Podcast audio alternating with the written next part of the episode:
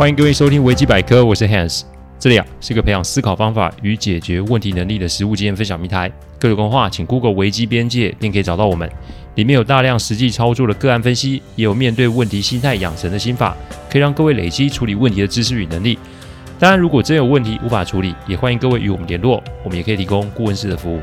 维基百科分享的每个个案都是经由向案件当事人或是客户取得同意及书面授权后才开始制作。我们的每个个案都会先用文字档打好，然后进行录制。录完后会先交由案件当事人及客户听过，待他们觉得没有问题后，会交由后制并上架。这是我们音频制作的程序。希望各位在分享维基百科之余，也可以向身边的人说明制作过程，好让他们可以安心。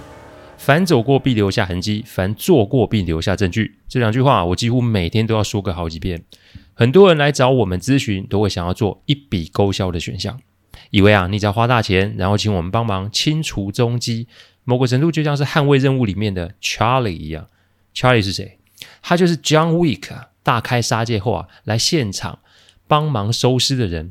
有不懂我在说什么的朋友，请去看基诺里维所主演的《捍卫任务》就可以知道啦。不过很可惜啊，那是在电影里面才会有的情节，在现实世界里面，至少我们的工作是没有办法这么做的。因此，面对往事才是展开你新生的开始。今天啊，要来讲讲 Gwen 的个案。Gwen 啊，是我客户事务所的主管，从年轻到现在，每天都是在工作，所以短短几年里就到了合伙人的位置。工作能力强，自律习惯好，所以在客户眼中啊，是一个不可多得的人才。她有一个交往两年多的男友，男方小她三岁。不过啊，这并没有成为什么阻碍。再加上啊，双方父母都有海外工作的经验及定居在美国，所以双方啊第一次见面就算是非常的开心，而且相处融洽。两个人啊就开始准备婚事。不过啊，男方的奶奶还在，所以照理来说就是要回家拜见长辈。因为只要长辈没有什么意见，那婚事就算是大致底定喽。我接到 Grand 的电话，是那一天要去拜见男友奶奶的星期天。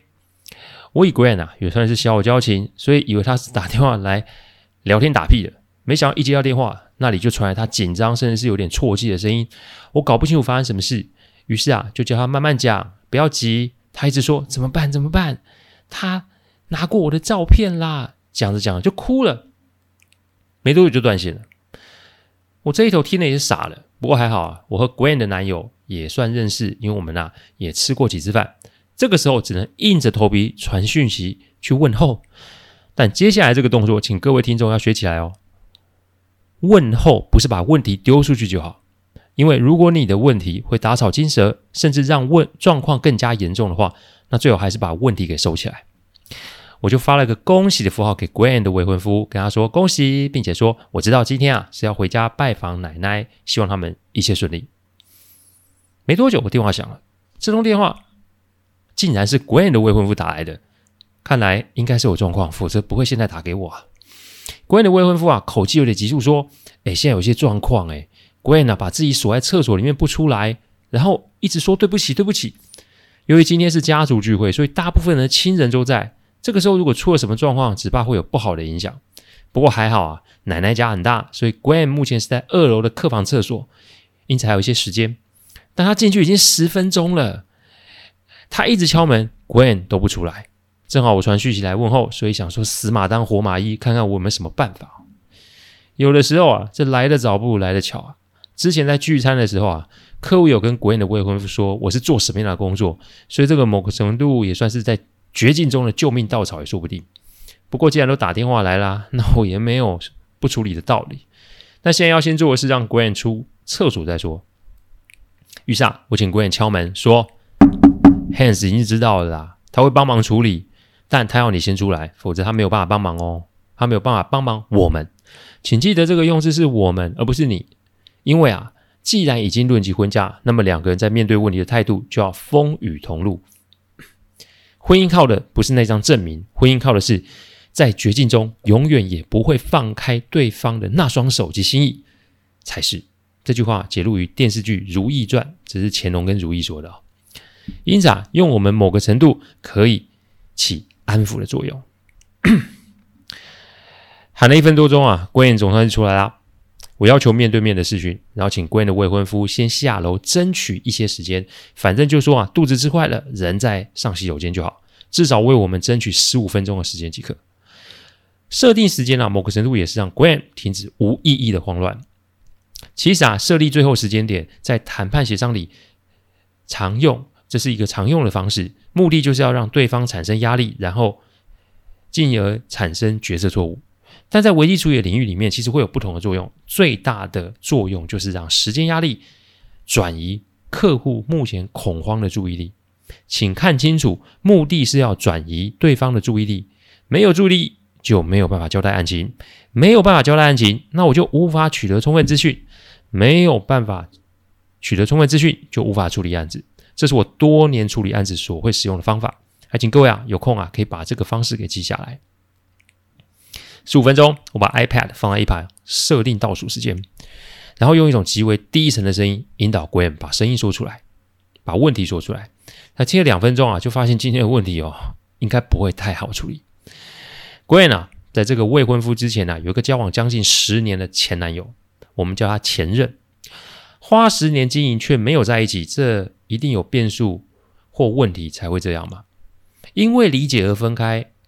通常只是电视剧里面的台词，所以我先问 Gwen 口中的刚刚口中的他，是不是十年前的那位前任啊？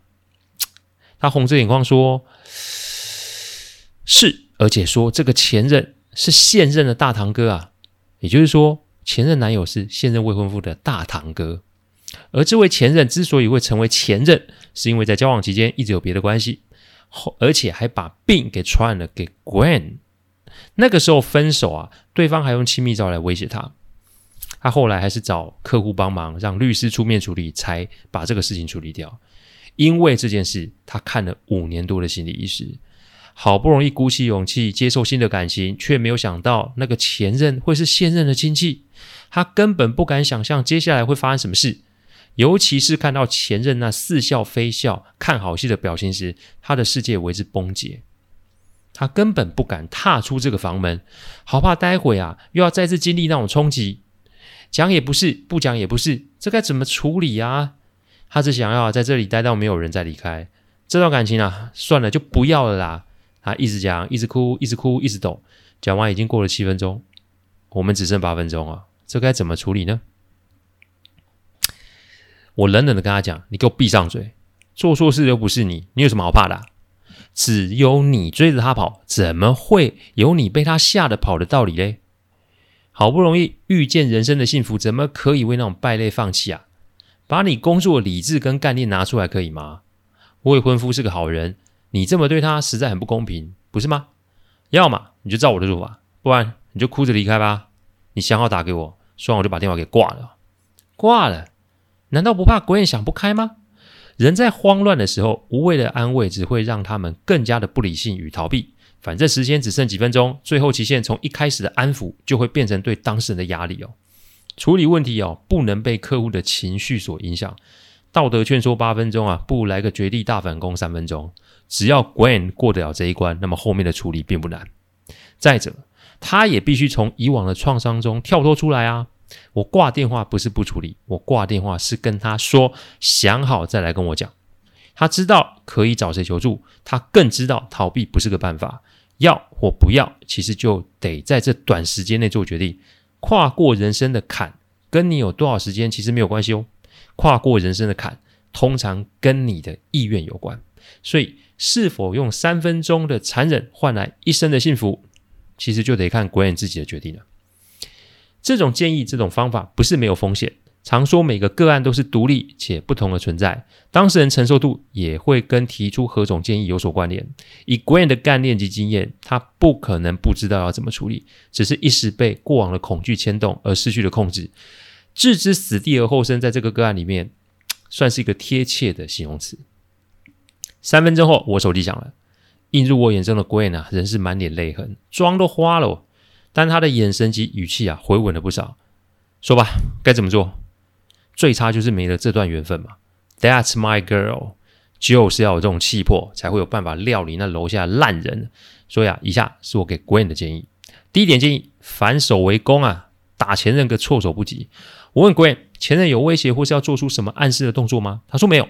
所以目前的状况啊，都是 Gwen 自己想象出来的。所以，与其在那自乱阵脚，然后躲着对方，倒不如主动出击。我问他，知道前任有没有结婚？他说有，而且妻子跟孩子都在现场。啊哈，那就是让我捡到枪了。我要他待会下楼跟前任主动打招呼，然后说好久不见，只要这样就好，其他不用多说。这人要脸，树要皮啊。未婚夫的家族是大家族，所以大家族的不成文规矩一定不少。在家人前面人五人六，谁不会啊？重点就是要让对方知道我不怕你。所以如果你认为你可以像以前那样对我为所欲为，那你就大错特错喽。所以下楼打招呼，让他承受其他人的好奇以及接下来的问题。第二点建议，拿出佐证证明前任是个渣男哦。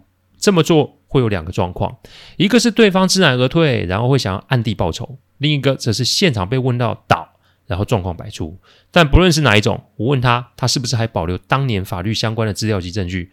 还好还好，所有的文件都保留在他的 Google 云端里面。我请他立马调出来，因为最好状况是彼此装作不认识，但如果有变数的话，至少会有证据证明 Gwen 是个受害者，而前任啊就是个加害者。不过，我要他记得，除非对方有做什么逾矩的动作，否则绝对不要贸然的出手攻击。打蛇要打七寸，重点是让对方怕，重点不是让对方死哦。第三点建议，提出条件，以前任消失为目标。下去之后，Gwen 主动向前任打招呼，说：“好巧，好久不见。”然后笑着说：“以前工作的事情。”以前他们是同一间公司，前任啊，果然被打个措手不及，甚至有点惊慌失措的陪笑及谈天，谈了十分钟不到就借故离开现场。看来啊，是要找个地方转换心情才是。有了成功的第一步，那就要趁胜，记得不是追击哦。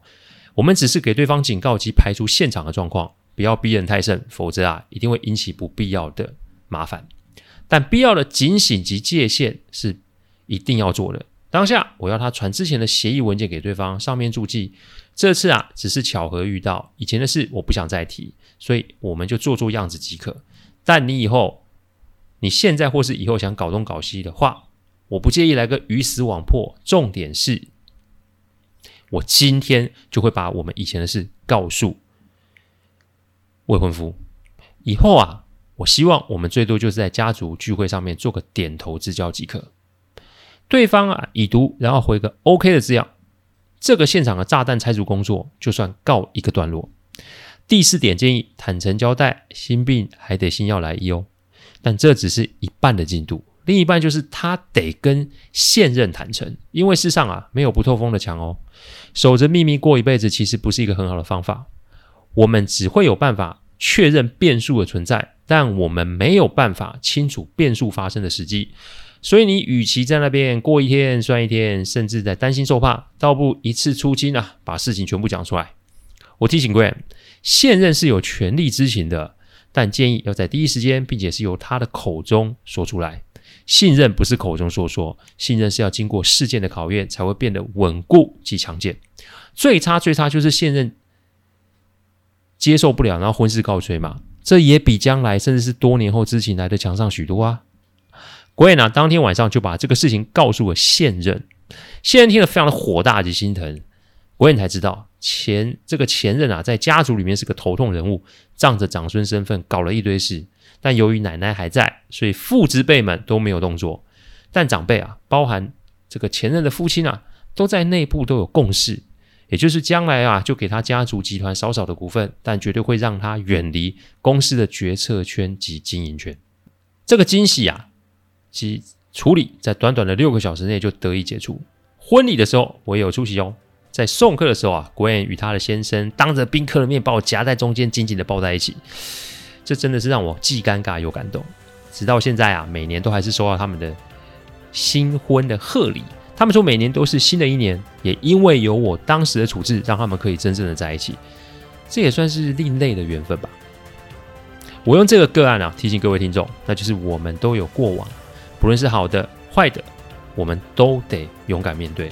你千万不要因为不想让别人知道，结果就是一而再、再而三的隐瞒。用对思绪及方法，问题都是可以处理的哦。所以呢，听众万一有类似的问题，请记得以下的几个提醒：第一个提醒，大方面对及心虚绕跑的好处在哪？第二个提醒：大方面对及心虚绕跑的坏处在哪？第三个提醒：有办法说谎、说谎、说谎的过下去吗？第四个提醒：你一定有办法找到解决及应对之策。感谢各位聆听，听完之后，如果任何的意见及问题，请上网站维基编辑留言。我每周一中午都会有新的主题分享，各有任何想听的主题，也都可以让我们知道。再次感谢大家，我们下周再见，拜拜。